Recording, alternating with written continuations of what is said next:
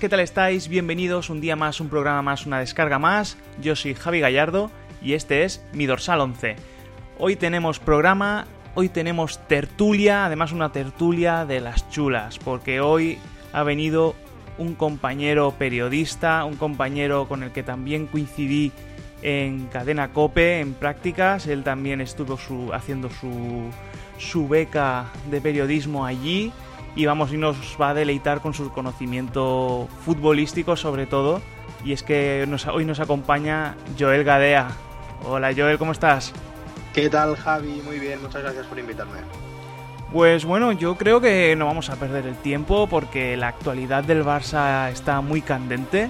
Entonces, yo creo que sobre todo vamos a analizar la actualidad del Barça en el tema económico. Y es que como ya nos han presentado, ya nos han quitado la ilusión de que de poder soñar con Haaland, ya que la situación en la cual está sumida el club no invita ni siquiera a que entre algún fondo de inversión para aumentarnos la deuda. Eh, creo que el Barça sería consecuente si hiciera fichajes a coste cero, que es un mercado de fichajes que hasta que este, vamos, este año 2021 ha sido el que ha predominado.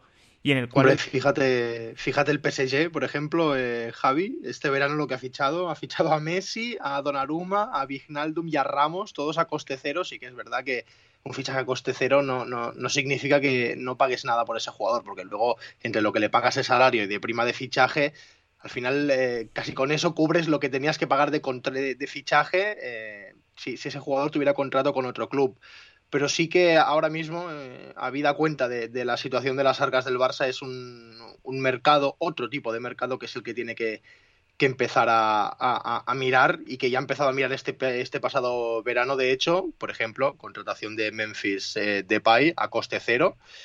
Y aquí serán un poco los parámetros en los que se tendrá que mover el Barça siempre de cara a mejorar la plantilla si es que eso es posible con fichajes a coste cero. De hecho, esto va a ser lo que va a abarcar buena parte de este, de este podcast, y es que vamos a hablar precisamente de esos posibles fichajes que podría cometer el Fútbol Club Barcelona a partir del, del 1 de enero, que es cuando a todos estos jugadores les restará seis meses de contrato y a partir de los cuales serán totalmente libres para negociar. Entonces, vamos a comenzar a plantear jugadores, que yo me he apuntado aquí unos cuantos, y vamos a ir hablando entre tú y yo de si es posible, si no es posible, eh, y, cómo, ¿Y cómo vemos, si te parece? Hacemos así un pequeño intercambio. Sí, sí, Genial. Primero ya vamos a hablar mm, con dos que yo creo que más bien va a ser que no. Y es que son... Me, puedo imaginar uno. Venga, va. Dime. Hay uno que acaba contrato el 30 de junio de 2022 que se llama Kylian Mbappé. Entonces, eh, yo creo que la cosa está ya de base complicada. Ya complicadísima. Eh, no, no no me entra en la cabeza así de primeras que, lo pueda fichar el Barça. Ya no solo por el tema económico, sino por tema de, proyecto. Habría que preguntarse si es un jugador que encaja en lo que quiere ser el Barça, en lo que debe ser el Barça. Y otro tema que para mí es el principal, que es lo que quiere el jugador. El jugador eh, ha dicho hace una semana en una entrevista que este verano quería marcharse al Real Madrid. Entonces eso choca de frente con la idea de que el Barça se lance a por su fichaje, aunque sea coste cero. Que luego la vida da muchas vueltas, todo lo que quieras, pero si el jugador ha dicho que se quiere ir al Madrid y encima ya es una cantinela que venimos escuchando desde hace mucho tiempo y yo creo que aquí hay poca cosa que hacer. Igualmente, supongamos, juguemos a, ciencias a ciencia ficción, a mundos paralelos. Imagínate que en ningún momento Kylian Mbappé ha dicho que quisiera fichar por el Real Madrid.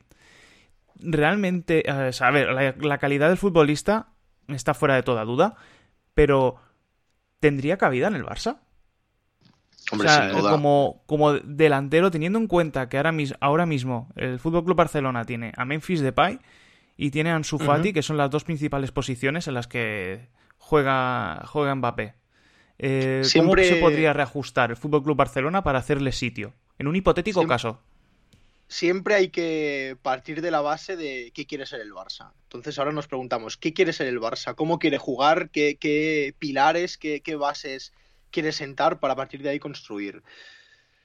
Mm, yo te puedo decir lo que yo quiero que sea el Barça, lo que mucha gente quiere que sea el Barça, y luego podemos hablar de lo que está siendo el Barça ahora. Ahora Mbappé llega al, Barça en la situación actual, con Koeman de entrenador, con los jugadores que hay, y se convierte en el rey del mambo, mejor jugador de la plantilla, eh, jugador franquicia, jugador estrella, balones a Mbappé, da igual eh, que juegue escorado a una banda, que juegue en el centro del ataque, eh, el equipo orbitaría un poco al, al, son de, de Mbappé.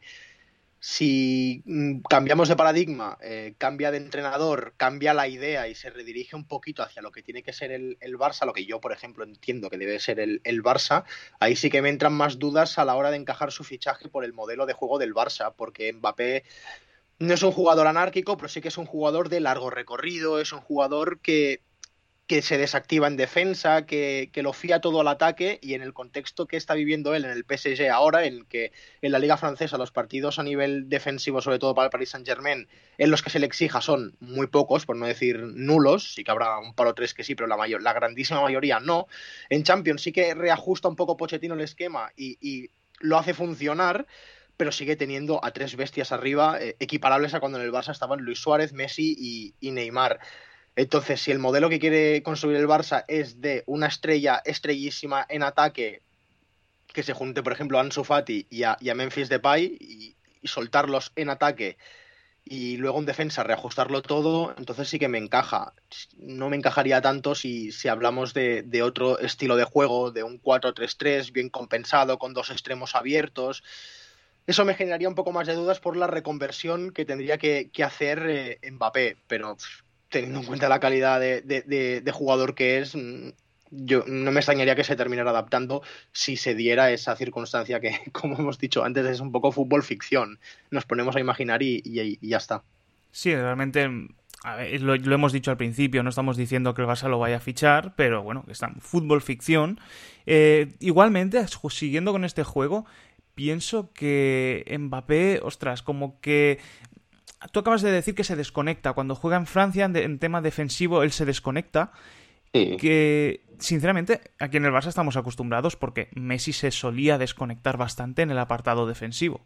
Por lo tanto, sería más o menos estar en la misma en la misma situación. Claro, esto obliga a que los otros dos atacantes, en este caso suponiendo que fuesen Ansu Fati y, y Memphis Depay, tuviesen que hacer esa función un poco más de presión, un poco más de colaborar en funciones más defensivas, de presión arriba.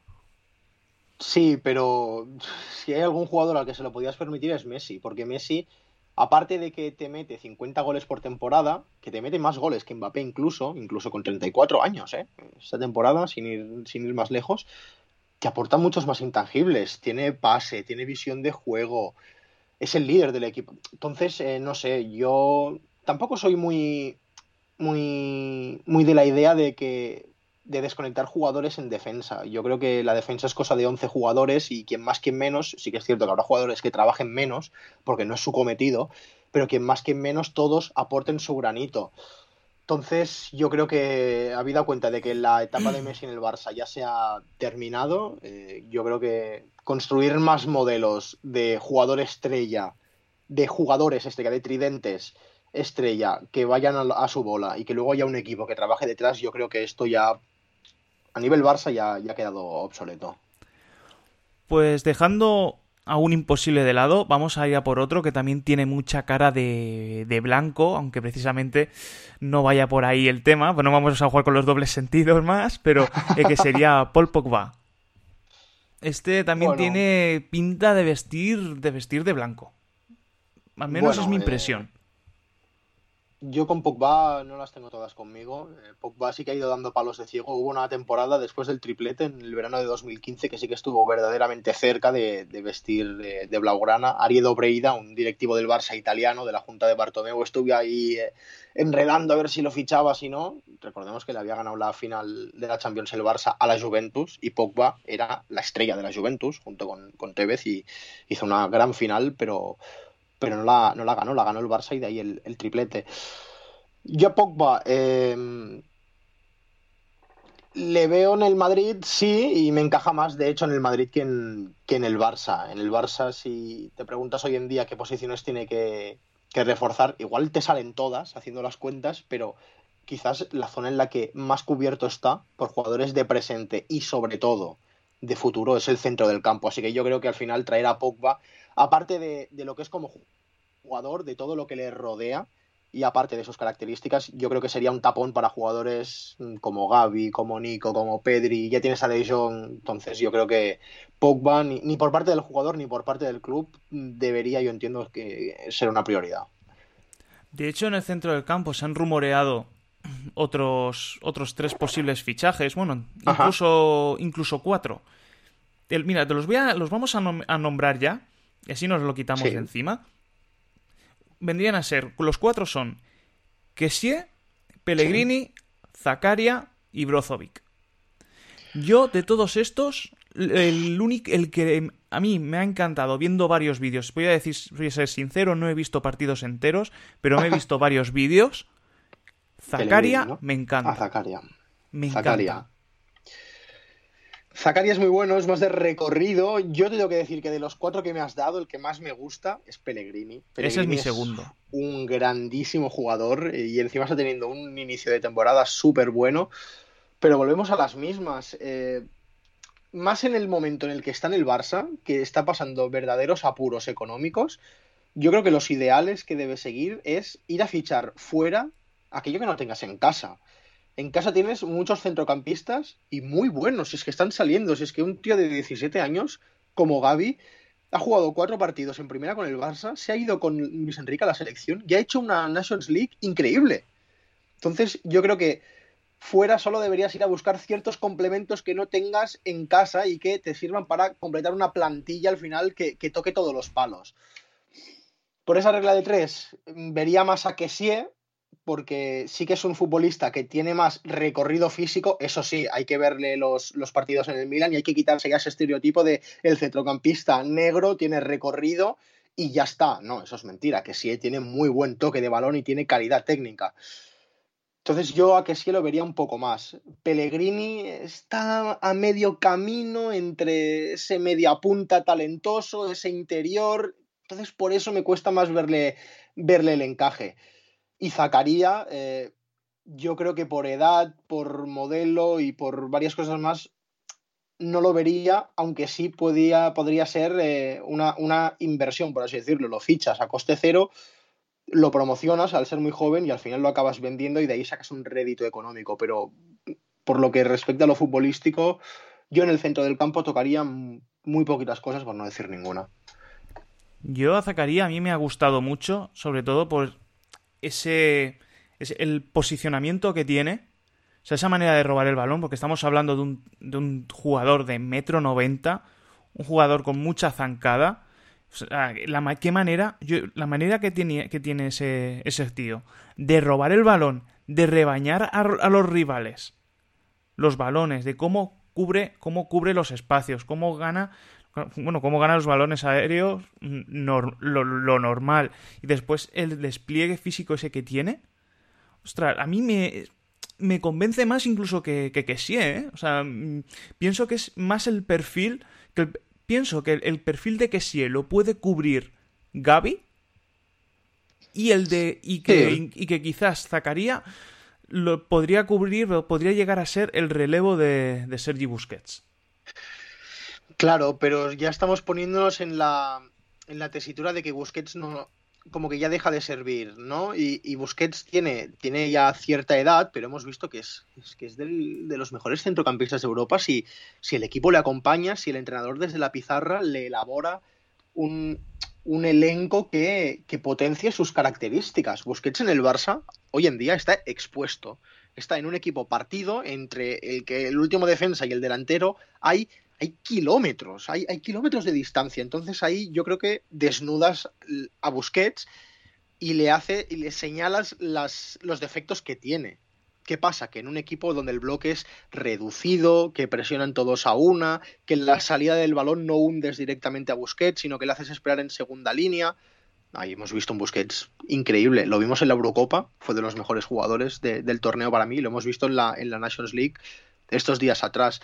Entonces yo creo que para recambio de, Busquets, siempre se ha hablado muchas veces de hay que encontrar un recambio de Busquets, un recambio físico de, de Busquets. Hace un porrón de años, Alex Song llegó como un recambio de Busquets, como un centrocampista de un perfil totalmente distinto al de Busquets para complementarlo en ciertos partidos eh, fuera de casa, donde no se juegue mucho el balón. Al final yo creo que es una milonga. Yo creo que si generas un contexto en el que Busquets esté a gusto, tienes Busquets para rato y, es de los mejores.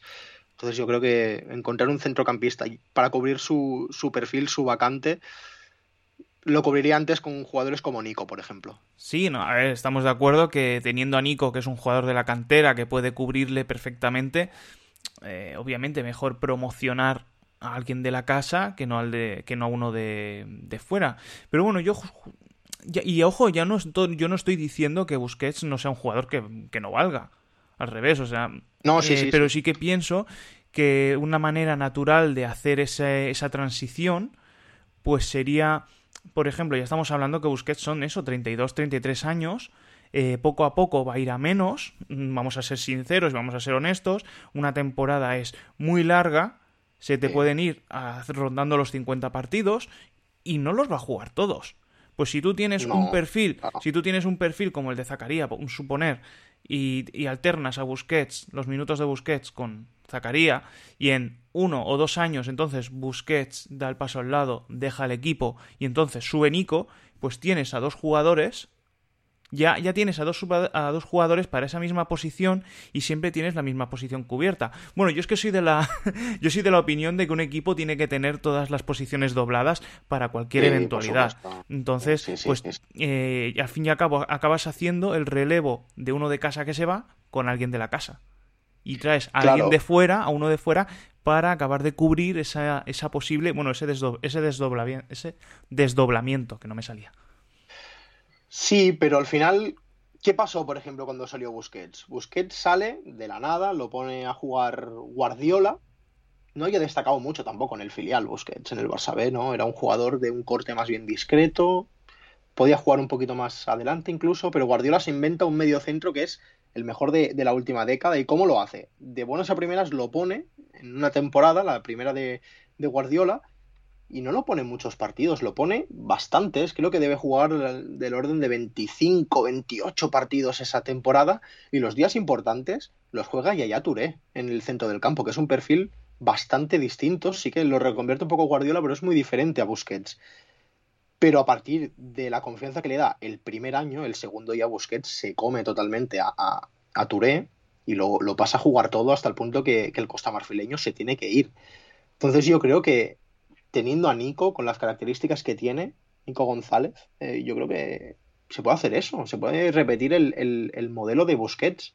Este año le das muchos partidos, minutos de calidad, ya jugó el otro día en el campo del Atlético de Madrid, ha jugado en el campo del Benfica. Claro, entonces a partir de ahí tú lo pones una serie de partidos, le corriges las cosas que tienes que corregir, no lo señalas en público, pero señalas otro tema, y el año que viene, pues igual tienes a un futbolista de mucho nivel para primera división. No será una estrella como Busquets, no era una estrella en el momento en que salió, pero tienes un futbolista que te sirve para el Barça y con el que puedes pasar una década. Entonces, eh, eso, y si le sumas la coyuntura económica, más allá de que sean fichajes a coste cero, premas de fichaje, salarios, que el Barça todavía está en problemas con, la, con el límite salarial. Entonces, yo ni sacaría, que sé que te, que te gusta, y estoy también aquí viendo vídeos, no lo tenía muy visto al del, al del Mönchengladbach, pero tampoco, tampoco lo ficharía, Javi. ¿Qué quieres que te diga, tío? Ni siquiera en el momento ese, ostras, con 35 años Busquets dice, mm, me voy. Y ahora, ahora tienes que acudir al mercado y dices, vale, sí, tengo a Nico, que se me ha sentado al primer equipo, o sea, se ha hecho titular, pero ahora no tengo a nadie con quien, ostras, mm, tiene una gripe, está 10 días de baja, mm, ahora quién pongo. Pero al final tienes, tienes a Nico, si no, pues puede jugar Frenkie de Jong también, de, de pivote, en un 4-3-3 tienes a, varios jugadores que, te hacen la función y, al final te paras a pensar y cuando el Barça ha triunfado de verdad y ha sido el equipo de referencia, los jugadores que ha tenido en la base de la jugada, en el medio centro, en el pivote, eran jugadores de la casa. Guardiola, Busquets... Claro, es que sí que son dos jugadores de época completamente, pero yo creo que la base del modelo del Barça y de la idea tiene que ser el centro del campo y ahí yo creo que no puedes hacer muchos experimentos y, jugártela. Sí, no, a ver, en parte entiendo lo que, lo que quieres decir. Y realmente, mira que hay mucha gente que dice, ahora que has dicho lo de Frenkie de Jong, y tienes razón, pues Frenkie de Jong cuando ha jugado ahí por delante de la defensa, incluso haciendo, incrustándose eh, de central, lo ha hecho muy bien, ha hecho muy buenos partidos. Que la gente dice, oh, pero pierdes la virtud, precisamente pierdes la virtud de, de Frenkie de Jong, que es la llegada desde segunda línea, es el disparo. Pero es que Frenkie de Jong, fíjate que me has hecho reflexionar. Frenkie de Jong, precisamente, como tiene esa virtud, es una virtud en la que mejora a Busquets. Porque Busquets está chutando ahora. Hasta no hace tanto, Busquets no, chuta, no chutaba una. Y es ahora, no sé si es a la hora de, de, verse que tiene que coger galones, no sé si es a la hora de ver que tiene que tirar eh, del equipo hacia adelante, es ahora que está chutando. Cuando con De Jong con, con, es que de Jong, de Jong ya cubres. Es que De Jong al final es que es buenísimo. Entonces, pongas donde lo pongas, te va a cumplir y te va a servir. Yo de Jong creo que su posición natural debe ser el interior. Mm, por el hecho de que te estira el equipo cuando es necesario y te lo compacta, tiene buen toque, descarga rápido, juega bien entre líneas y la llegada que, que hablabas tú antes. Entonces yo creo que apartar a De Jong de la zona donde, donde pasan cosas, donde él puede aportar un granito más con su, con su último pase, con su visión de juego, con todo lo que hemos comentado antes, yo creo que al final es como tirarse piedras contra el propio tejado del Barça. Entonces yo creo que como recambio, en, cuando no está Busquets en el medio centro, bien, ¿vale? No tienes que hacer un sobreesfuerzo económico por un jugador que venga y que juegue ahí los días que no está Busquets. Tienes un jugador aquí que, además de jugar en su posición, puede jugar ahí, te lo va a hacer bien, no tan bien como de la otra manera, ¿vale? Pero te lo va a hacer extraordinariamente bien. Y ahí está la gran virtud de De Jong, que por encima de, de jugar bien en un lado o otro es que es muy bueno y pongas donde lo pongas, eh, se adapta bien al, al puesto. Hablando, ahora estábamos hablando de lo que es la media la media del Barça, estos posibles fichajes, vamos a ir un poco hacia atrás, hablando de ese, de ese eje central de la defensa. Es que otro, otro jugador que acaba, que acaba contrato es, es Rudiger, del Chelsea. Otro que también he escuchado por allí que igual se va al Madrid. Sí, sí, o sea, es otro que, según dicen, eh, el Madrid y el Barça se podrían llegar a intentar pelear por él. El jugador tampoco descarta renovar por el Chelsea. Hombre, claro. Claro, ahora el Barça con Eric García, con Araujo, con Mingueza, con Piqué, Lenglet, a un tití no lo cuento, pero eh, por mucho que la gente quiera jubilar a Piqué, realmente con esos tres que acabo de mencionar, realmente hay sitio, hay tanto sitio para Rudiger. Yo creo que no. Yo creo que la defensa del Barça es y quieren que sea Piqué, Araujo, Eric y Mingueza. Entonces Lenglet y un Titi están fuera totalmente. Y a partir de ahí, con esos cuatro centrales, tienes a un central que tiene 34 años como Piqué, que no está para jugar todos los días y tal, pero que es un central increíble. Entonces, tienes a, a un central descomunal como Piqué, tienes a un proyecto de central que ya es presente, que es Araujo, el nuevo Puyol. El nuevo Puyol. portento y, los intangibles que te da el agujo. Porque igual es un pelín más flojo en salida de balón, con la pelota en los pies. La táctica la lleva bien, pero los intangibles que te aporta a nivel de liderazgo, a nivel de raza, de carácter, eso no, eso no, va dentro de, los informes que, envían los, los, los, ojeadores. O sea, eso no, eso es una cosa que viene añadida y el Barça no tiene mucho de eso, entonces también. Entonces también tienes a Eric García, que mucha gente lo ha criticado por cómo ha empezado la temporada, porque el año pasado no jugó mucho en el City, ya se sabía que no iba a renovar, pero yo creo que en el modelo de lo que debe ser el Barça, Eric García es el central perfecto, junto con, con Piqué. Entonces, si tú combinas un central como Eric García con un buen contexto, ¿eh? porque estamos hablando de lo mismo que Busquets. Si le desnudas y señalas sus carencias, al final pues tienes un central que sufre muchísimo. Es lo mismo que Busquets.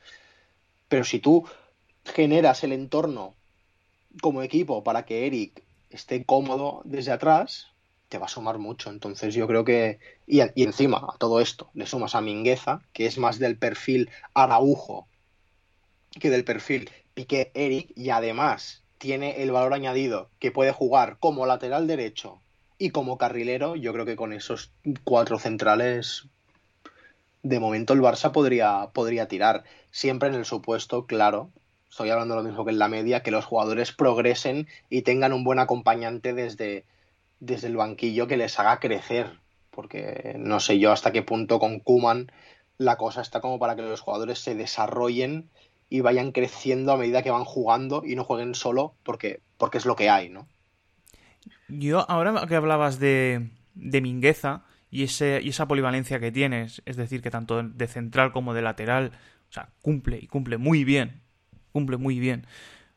Imagínate que ahora, claro, el Barça necesita una inyección económica viene, y viene el Bayern de Múnich y te dice, oye, te doy 40 millones por Serginho Dest dices, ostras, ¿qué te parecería? Dices, necesito cubrir durante un año o dos la posición del lateral derecho, teniendo en cuenta que mm, Sergi y Roberto hoy han dicho que se ha enfriado mucho la negociación, las negociaciones y que incluso pueden estar rotas.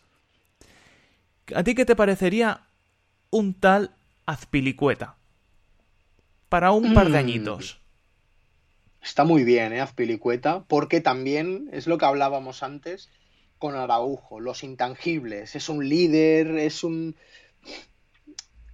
Vaya, es que te aporta muchas más cosas de las que el fútbol en sí eh, puedes ver tú a primera vista. Vamos a partir de una base que es que que no se vaya, ¿no? Serginho Des, que no lo fiche nadie por 40 millones, aunque ahora mismo en el Camp Nou está en venta hasta, hasta la puerta, hasta las ventanas. Hasta los asientos. están en venta. Pero claro, es que Serginho de este viene acompañado, bueno, es que es lo que decíamos antes, viene acompañado en un buen contexto, es un avión, es que es el mejor lateral derecho que tiene el Barça desde Dani Alves. O sea, es que es increíble. Sí, pero ahora todavía está, se le ve un poco irregular, ¿no te parece? Sí, pero es que ahora eh, yo creo que en el Barça mm, son 11 jugadores haciendo la guerra por su cuenta, no son un equipo. Entonces, eh, claro, no van a la una, no tienen claro qué tienen que hacer, no tienen claro cómo juegan. Si es que está, lo, han dicho los jugadores, que, que, no entienden al entrenador cuando les da las, las, indicaciones. Hoy jugamos con tres centrales, hoy con doble pivote, hoy con 4-3-3 porque lo dice el presidente. O sea, no, hay que tener una idea, creer en ella. Y si se tiene que perder con esa idea, pues mire, señor, lo siento mucho, hemos perdido, pero hemos caído con la cabeza alta. No se puede ir dando palos de ciego para salvar la papeleta. Entonces, partiendo de, esa base que comentábamos, Dest para mí sería de los intransferibles. Ahora que te lo fichan por 40 millones, entonces ya pues de perdidos al río y, y, habría que buscar alguna solución. Azpilicueta es buena, por supuesto, es que es el capitán del campeón de Europa, es un lateral derecho que te llega en ataque, porque no era de sus virtudes, pero ha acabado su carrera, bueno, no, está en una fase de su carrera en la que ha incorporado a su juego la faceta ofensiva y como defensa es que disfruta defendiendo. Entonces, tiene la virtud de jugar como central en defensa de 4, en defensa de 3, como lateral derecho, como carrilero. Y en la izquierda incluso. Claro, también. Sería, sería, una solución a, a la marcha de Dest increíble. Dicho esto, que no se vaya Dest, por favor. No, no, pero, pero ojo que decir, tenemos a Serginho Dest y de complemento también tenemos aquí a, a Azpilicueta. hombre, claro, es que la defensa da un, un salto bastante interesante. Sí, sí, porque además como son perfiles muy diferentes, dices, eh, ¿qué me interesa en el partido de hoy? ¿Me interesa tener, ser un poco más conservador en defensa, sobre todo en la banda derecha? Pues que juegas piricueta. ¿Que me interesa darle más profundidad al equipo, abrir más las bandas? Pues entonces ahora que juegue Serginho Dest que me interesa jugar con tres centrales. O incluso pones a Dest en la izquierda y Azpilicueta en la derecha y, y juegas así, porque Azpilicueta tampoco es sí que sus, mayores virtudes son en defensa, pero tú puedes jugar ofensivo con, con Azpilicueta. A ver, si puestos a imaginar, sería un fichaje de escándalo, la verdad.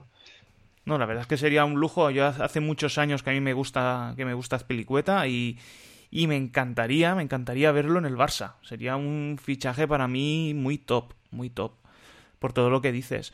Y luego, claro. ostras, y Onana Porque yo he leído por ahí que Ter Stegen igual eh, esta temporada no, pero que la que viene se puede plantear que sea la última. Que le queden un par de añitos a Ter Stegen en el Barça y que después quiera irse al Bayern de Múnich.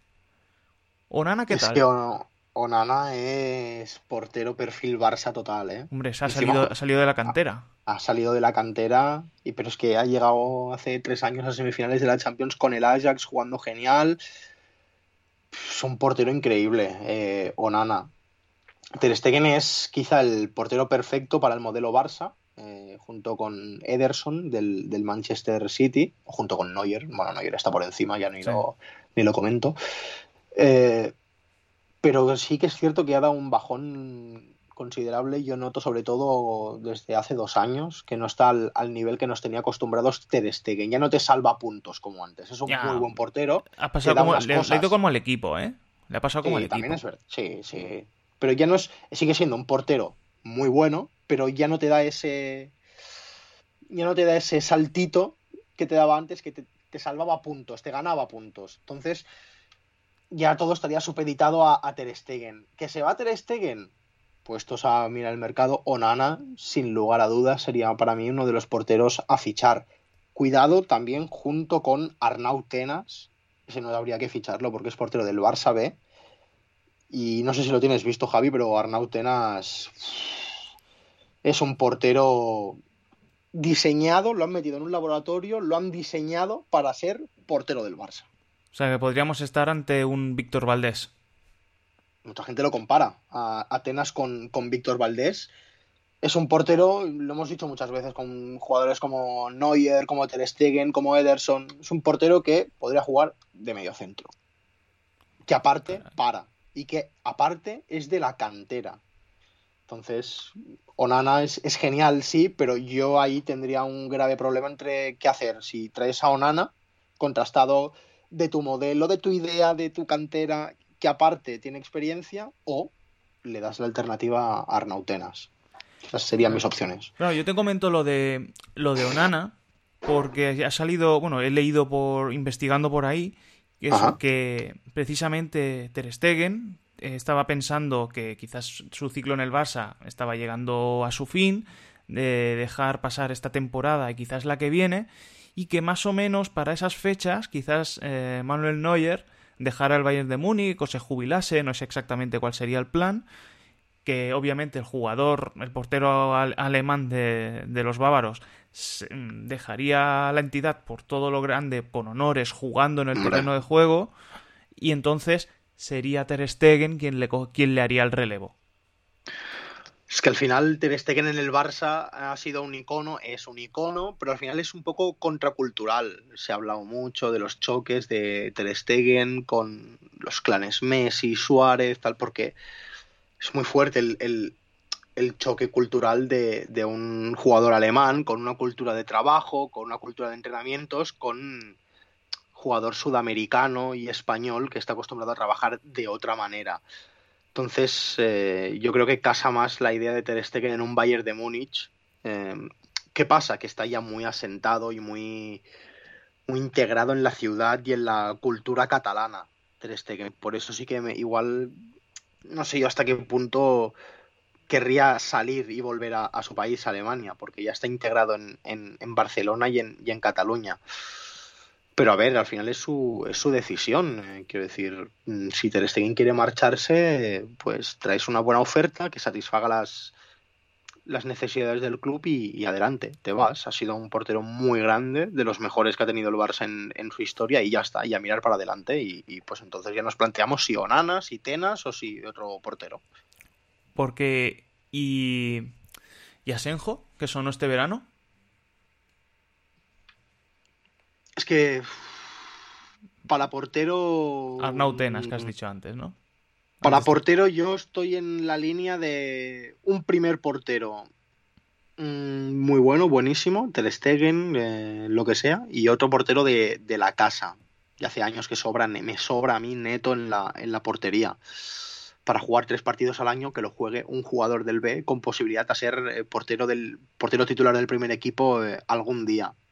No traería ningún portero de, de otro sitio. Sí que es cierto, a ver, no estamos haciendo de menos a Asenjo, que ha sido un porterazo durante toda su carrera, que ha superado tres lesiones de, cruzado. Un gran portero, pero yo creo que no, no hace falta. No hace falta en, para el Barça. No, y más que nada, mira, justo lo, que hablábamos, teniendo la posibilidad de fichar o a Asenjo o a, o a Onana, puestos a lanzarte a por uno, pues te, vas a, te vas a por Onana, ¿no? Claro, sí, sí, sí, sí. Y fíjate que me he dejado. Me he, dejado a un central por mencionarte. Romagnoli. Ajá. Romagnoli. Romagnoli. Mm. Eh, ni fu, ni no, la acabas de, ¿no? ¿no? No, no, no, no, lo. No me acaba de llenar el ojo. Tienes mejores centrales y que están acostumbrados a, a tu idea, o deberían estarlo, espero que sí. Y, traerte un jugador ya veterano que tenga que adaptarse, no lo veo, no lo veo, sinceramente. Sí, yo pienso que, quizás lo que hemos dicho, que antes mencionábamos el, el caso de, de Azpilicueta, que en un momento dado, ostras, se te va un tití, se te va el inglés, Piqué dice, mira, yo me voy a centrar en mi mundial de globos, eh, me, he hecho, me he hecho a un lado, me empiezo a contar años hasta ser presidente del Barça y ya está, dices, ostras, pues nos falta, nos falta aquí un cuarto central. Pues mira, eh, si te traes a Pilicueta, que te puede hacer, te puede jugar de lateral y te puede jugar de, central, te tienes un, lo tienes un par de añitos y a lo mejor en eso, en ese par de años, pues te sale otro central en el mercado o, incluso en la cantera que dices, mira, para, para esa posición, suficiente. Sí, sí, sí. Estamos... Después, mirando otro un poco el, el mercado. Eh, hay otro medio. Bueno, más tirando hacia, hacia la delantera. Lingard, ¿qué tal? Tu impresión. Jugador muy inglés, muy de. Bueno, ahora te comentaré mi teoría sobre los futbolistas ingleses, ¿eh? Pero ha sido un jugador muy. hasta motivo de mofa ¿eh? en, en, la Premier durante mucho tiempo en el Manchester United. Jugador señalado, no tenía muchos minutos era hasta motivo de, mofa, pero el año pasado hizo una mitad de temporada en el, en el West Ham. Increíble de jugadorazo. Pero ¿qué pasa con los jugadores ingleses? Que los jugadores ingleses, su entorno es la Premier. Y, cuando salen se, pierden. Jugadores ingleses y, británicos. Podríamos contar con los dedos de las manos los jugadores ingleses que están jugando fuera. Ahora sí, está Jude Bellingham en el, en el Borussia Dortmund, ha jugado Sancho también varios años en el Dortmund, pero no es lo habitual. Lo habitual es que el futbolista inglés juegue en la Premier y no se mueva de allí. Entonces, Lingard em, no lo veo tampoco, no lo veo. ¿Lo ves candidato al Newcastle? Hombre, yo creo que el Newcastle igual empieza por jugadores como Lingard, pero a medida que pase el tiempo irá subiendo su el nivel de sus fichajes, ¿eh? según lo, que, lo que se va leyendo por ahí. No, lo, pero yo lo que digo, por ejemplo, que cuando, ahora con todo el tema del fair play financiero, que ya veremos si los medios respetan o van a, saco a fichar, o se hacen un o se hacen un tipo, a ver, piensa, piensa que el Chelsea tampoco cuando llegó Abramovic tampoco fichó a, a, todo, a todo lo que se movía de golpe. Comenzó que sí con Kezman, que sí Berbatov, Crespo. Crespo, perfiles así, un poco más que tampoco eran súper tops, y, después poquito a poco pues fue, fue subiendo, por eso digo, comenzar así un poco más suavecito, por decirlo de alguna manera, y después... Un Coutinho, ¿no? De, sí, un la Coutinho, sí, un Lingard, un Coutinho, jugadores así que dices, parece que están venidos a menos, ostras, hasta un Sergi Roberto que parece que nadie que parece que nadie lo quiere, que parece que tal, vente para aquí, te doy una te doy una oportunidad para que relances tu carrera o para que te ganes un dinero. Sí que somos un equipo que está en construcción, pero oye, igual puede ser el Newcastle puede ser la solución a más de un equipo y a más de dos, bueno, y a más de un jugador para que sea para, el Barça. Yo si fuera directivo del Barça, llamaría rápidamente a Newcastle y diría, les enseñaría como si estuvieran en un escaparate, tú vas por la calle y los ves en un escaparate, el maniquí de Sergio Roberto, el maniquí de Lenglet, el maniquí de Coutinho, de Umtiti, de Braithwaite, les diría, aquí tenéis todo lo que queráis, ¿eh? Podéis llevar lo que queráis y estáis en, vuestra casa. A ver si, si suena la flauta por ahí y puede funcionar eso, pero vaya, queda también la expectativa de saber cómo se va a comportar el Newcastle. Si se comporta como una especie de mm, Manchester City, que mm, cuando lo compraron los, los, eh, los nuevos dueños de, Emiratos Árabes, eh, ficharon a Robinho, ficharon a, Tevez, ficharon al principio, como tú decías antes, jugadores de quizá con más pasado que, que futuro, para ir relanzándose o si hacen como el PSG, que lo compró el jeque de Qatar en el año 2011 y en el año 2012 estaban fichando a Ibrahimovic, a Thiago Silva y hasta el apuntador. ficharon, a, Pastore, ¿fue? Sí, ¿no? Pastore, Pastore fue el primero que ficharon, me parece. Sí.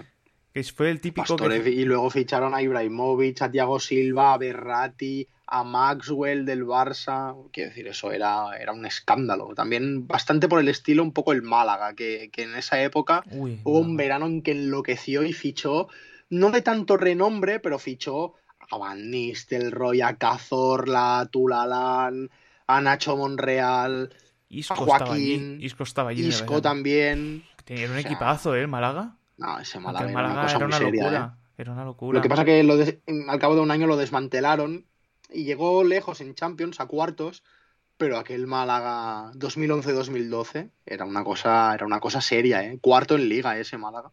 Ostras, que, qué pena que no tuviese que no, que no tuviese esa continuidad. Supongo que no, no era sostenible. Bueno, era el PSG de nuestra liga, ¿no? ¿Qué pasa? Que en nuestra liga un PSG, pues, mm, sobre todo al principio, no gana la liga a las primeras de cambio pero el Málaga, las primeras de cambio, se mete en Champions. O sea, es un Málaga que tenía a Pellegrini de entrenador y que tenía un, equipazo increíble para, para, crecer. Aquí en España, modelo G que es más complicado que, funcione y más si haces las cosas de forma chapucera como las hizo Altani, que creo que, se llamaba el, hombre, que, hizo del, Málaga su cortijo y al final los aficionados, que son los que más sufren, acabaron hartos de, de él hasta que ha tenido que, deshacerse del, club de, cualquier manera. Tú fíjate que yo tengo un amigo que en aquel entonces se compró la camiseta del Málaga. es que yo ahora mismo pagaría dinero por una camiseta de, Cazorla con el 12 con el Málaga. ¿eh? Pero dinero. es que aquel, aquel Málaga fue fue mítico. O sea, yo creo que ha quedado para la, para la historia. Y eso es lo que tú dices, por un intento, un intento de, PSG actual, entonces, en unos años antes, que yo creo que es más por normativa liga, que no permite este tipo de, inversiones, que no permite estos... Vamos, por como está la liga montada, la, normativa, mm, la entrada de estos jeques mm, está prohibida. Y te encuentras con casos como, por ejemplo, creo que es el Almería, que tiene también un, no sé qué, no sé si es, un emir, es un, no sé qué, cargo tiene, que lo está haciendo y lo está haciendo como muy a poquito, ¿sabes? Va haciendo inversiones y va arreglando que si el estadio va haciendo no sé qué. Como no puede, el de la Almería, como no puede ficharse a, todos, eh, lo que hace es que las estrellas le van mandando vídeos al presidente que los va colgando por, por Twitter y a falta de fichar a muchos jugadores lo que hace es fichar entrenadores. O sea, el Almería ficha entrenadores y los despida. Ha llegado a tener cuatro o cinco entrenadores en un año. Es una cosa de, de locos. Ahora está Ruby en el Almería y a ver si este año consigue el ascenso, que ya lo iba buscando dos temporadas seguidas con un equipazo increíble. Pero sí que es cierto lo que comentabas, que por cultura, no tanto por normativa, porque al final yo creo que menos Barça, Madrid, Athletic Club y Osasuna, algunos más que otros de estos cuatro que he dicho, son, todos los demás son sociedades anónimas deportivas, que tienen un dueño. El problema es que mm, se van salvando con, con dueños de aquí y tal, no sé qué no viene un dueño de fuera que lo compre y diga, mira, hacemos las cosas así. Bueno, por ejemplo, el Mallorca tiene propiedad extranjera, pero no actúan de la manera que actúan los propietarios de City, de PSG y ahora de, Newcastle, que suponemos que, actuará de, esa manera. La cosa es bastante distinta. a nivel de inversión no hay tantas barreras, lo que sí que hay es a nivel de, salarios, eh, que es de las ligas que tiene una normativa más estricta que ha sufrido el Barça en sus propias carnes este verano. Ahí está la cosa, que el tema de, la, de los salarios, que es con lo que cuesta, que es con lo que a Barça y Madrid a partir de ahora y más que ahora con la irrupción del Newcastle, también les, va a costar mucho más pelear. porque no están en condiciones de ofrecer los mismos sueldos que, la, que la Premier o que Paris Saint Germain. Y tienen, que, y tiene que acabar negociando el lugar, mira, no te puedo pagar lo que te pagan allí, pero mira, oye, mira el escudo, mira el escudo que tenemos aquí. Al final ha pasado toda, toda la vida, ¿eh? menos Barça y Madrid. Todos los jugadores buenos de Valencia, de Atlético, de Sevilla, se iban a, la Premier. O se iban a, Sí, sobre todo a la Premier. No tanto a otros sitios, pero, coño. Eh, se iba Silva al City, se iba Mata al Chelsea, se iba Fernando Torres al Liverpool, se iba. Mm, los buenos se iban a, Inglaterra de, la clase media, eh, porque no, podían. O se iban al Barça o al Madrid o se iban fuera. Y ahora yo creo que el Barça y el Madrid eh, o cambian un poco el, panorama o, van a pasar a ser los Sevilla, Villarreal, Valencia de, antaño, que ven cómo sus mejores jugadores pues se, se terminan yendo. La única baza que les queda es competir en Europa si cada año llegas muy lejos en Europa, al final, por mucho que, te paguen mucho dinero, tienes una liga competitiva como es la Liga Española, llegas lejos en Europa, ¿qué vas a cobrar menos? Bueno, sí, pero al final ya me dirás tú si te sale a cuenta jugar en el décimo de la Premier, llevártelo muerto, pero no llegar ni a Europa ni, ni, ni luchar por ganar la liga. Yo creo que al final por ahí sí que se iguala un poco. ¿Y qué te parecen estos dos delanteros? La Cassette y Origi. me parece mejor la Cassette que, que Origi. Pero claro, em, ¿qué hacemos? Eh, ¿Lo comparamos con lo que hay ahora? Claro, es que dices... con, lo comparamos con Luke de Jong, con Braithwaite, para mí son mejores. Hombre, obviamente. Ahí no hay color.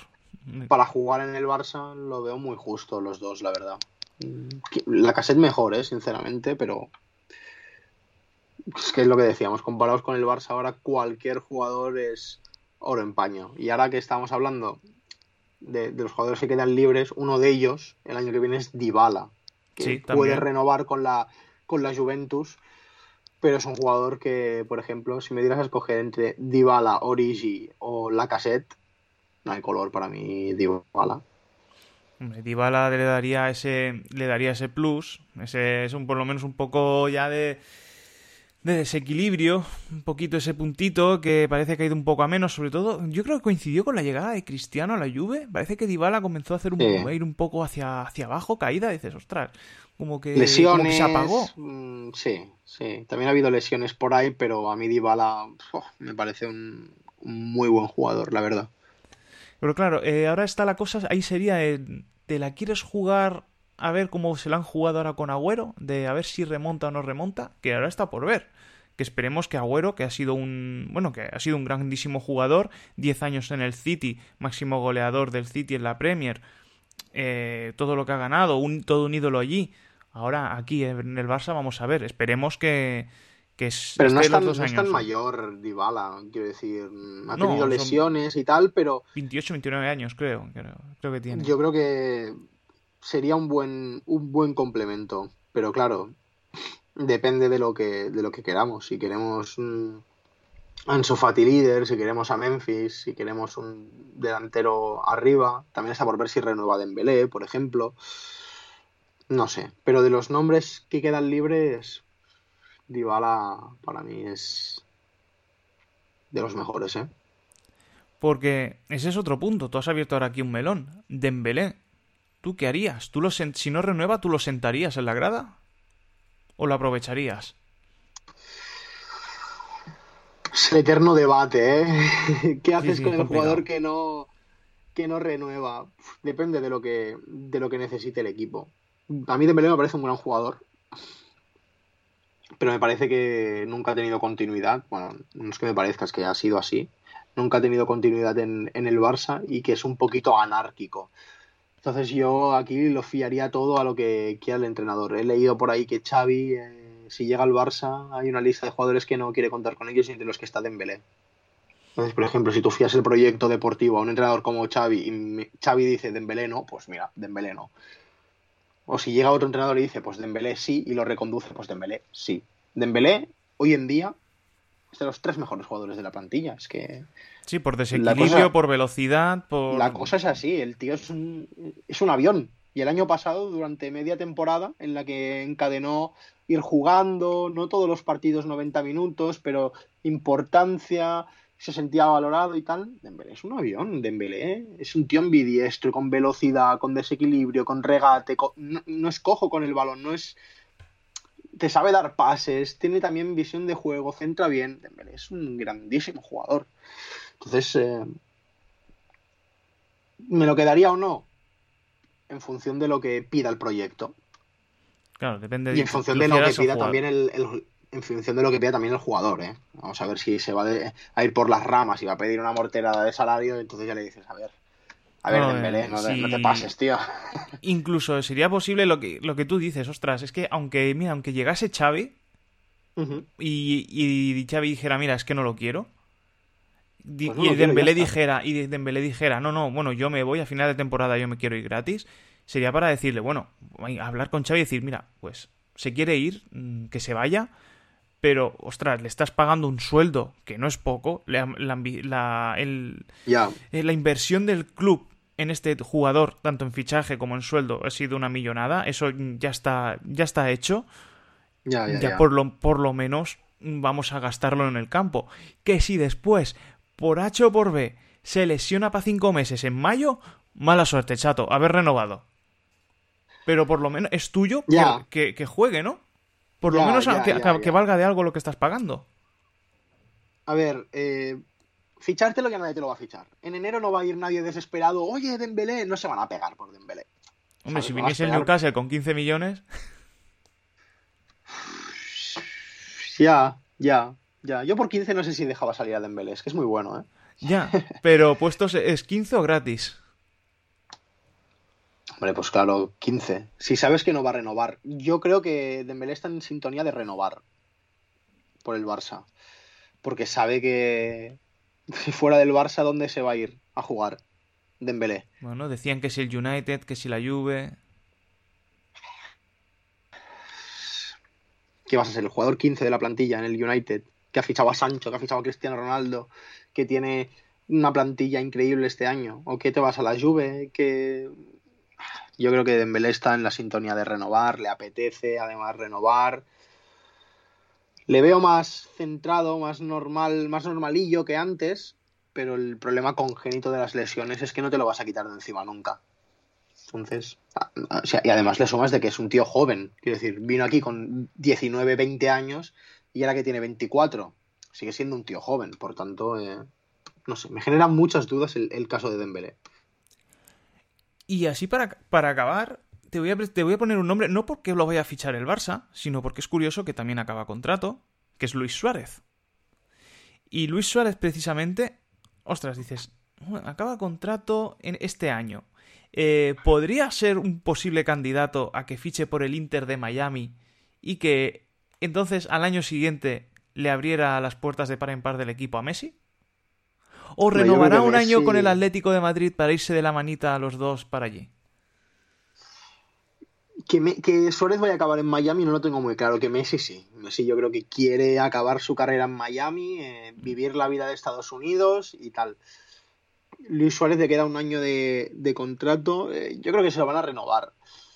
Eh, ya no por el hecho de que sea un jugador pilar para el equipo. El Atlético también se ha reforzado en consecuencia. Coño, ha traído a Grisman, tiene a Joao Félix.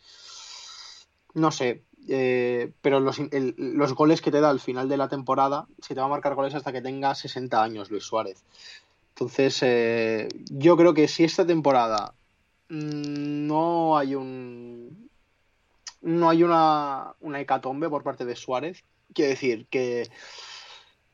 Que no pase de 5 goles, yo creo que Suárez renueva bajadita de, sueldo y si hace falta juegas menos, pero partiditos de liga encerrados donde todavía desequilibra su, su juego, que es juego de área, para adelante. Bueno, eh, hasta aquí ha sido la, la, lista así de jugadores que, que, he encontrado que podrían ser aprovechables para el Barça. Hemos quedado que el Barça le podrían ser muy interesantes Onana en un momento dado, eh, ¿Me compras Zacarías o no me lo compras? eh, no. ya te, Mira, pero no te compro Zacaría, pero te doy un nombre que no ha salido eh, a lo largo de esta charla y que es buenísimo, que es Insigne. ¡Oh, es verdad! Es verdad, Insigne. Ojo, eh, que es, además estamos hablando de la banda derecha, que es la banda donde coge el Barça. Yo a este sí que este sí que sí, ¿eh? Este Más que Dybala incluso. Que sí, que tienen 30, son 31 años o así, pero bueno, oye, que, igual, igualmente. 31 años, coste cero, le haces un contrato de dos años. De dos, tres. Y, y a partir de su rendimiento lo renuevas o no. Es un tío que es muy bueno y que encima tiene carácter, que es de, de Nápoles, que es del sur de Italia, que tiene calle. Coño, que ha ganado la Eurocopa y ha sido titular en todos los partidos con, con Italia. Yo no me lo pensaba, pero es que ni un segundo con Insigne incluso por delante de, bueno, incluso ya te ahorras el tener que, de hacer un desembolso como había sonado por a, pagar por Dani Olmo, que decían de, no fichar a nadie, ah, no tal, y entonces invertir en Dani Olmo. Es que... Claro, aquí ya estamos hablando de fichajes, de tener que soltar la morterada. Eh, aquí ya estamos hablando de fichajes y por poco que haya, yo a Dani Olmo lo fichaba, ¿eh? Yo a Insigne te lo he soltado como Sí, como, jugador a coste cero, que sería interesante y tal. Pero un jugador como Dani Olmo, ahora hablamos de fichaje, yo, yo lo fichaba también con los ojos cerrados. Dani Olmo, Dani Olmo pienso que sería un, jugador muy interesante, muy aprovechable. Tío de la casa, Javi, tío de la casa, internacional con España, que juega de una forma similar a la que debería jugar el Barça. Eh, importante en partidos clave, en la semifinal de la Eurocopa volvió loca la defensa de, Italia, es joven, tiene experiencia, ya ha jugado Champions con, el Leipzig, juega en una liga competitiva. Fichar a Dani Olmo. Oye, ¿y, Jeremy, Pino qué? es, una pasada. Es muy bueno. es, increíble ese tío. Es muy bueno y es un extremo eh, que es una cosa que el Barça necesita también lo ficharía. Pero claro, es que estamos aquí como si fuéramos dos tíos jugando al, al, FIFA, al fútbol fantasy o al, o al FIFA, que nos fichamos a, a, cualquier cosa y luego los, los, directivos del Barça ven que en las cajas hay telarañas. No, no, a ver, obviamente, a ver, que estamos diciendo que, ojo, que aquí han salido varios nombres que podrían llegar a coste cero, que no hay, que hay más de uno y más de dos que son bastante aprovechables. Si después dices, oye, tengo dinero para, para fichar, para hacer un fichaje, para gastar mi dinero en uno.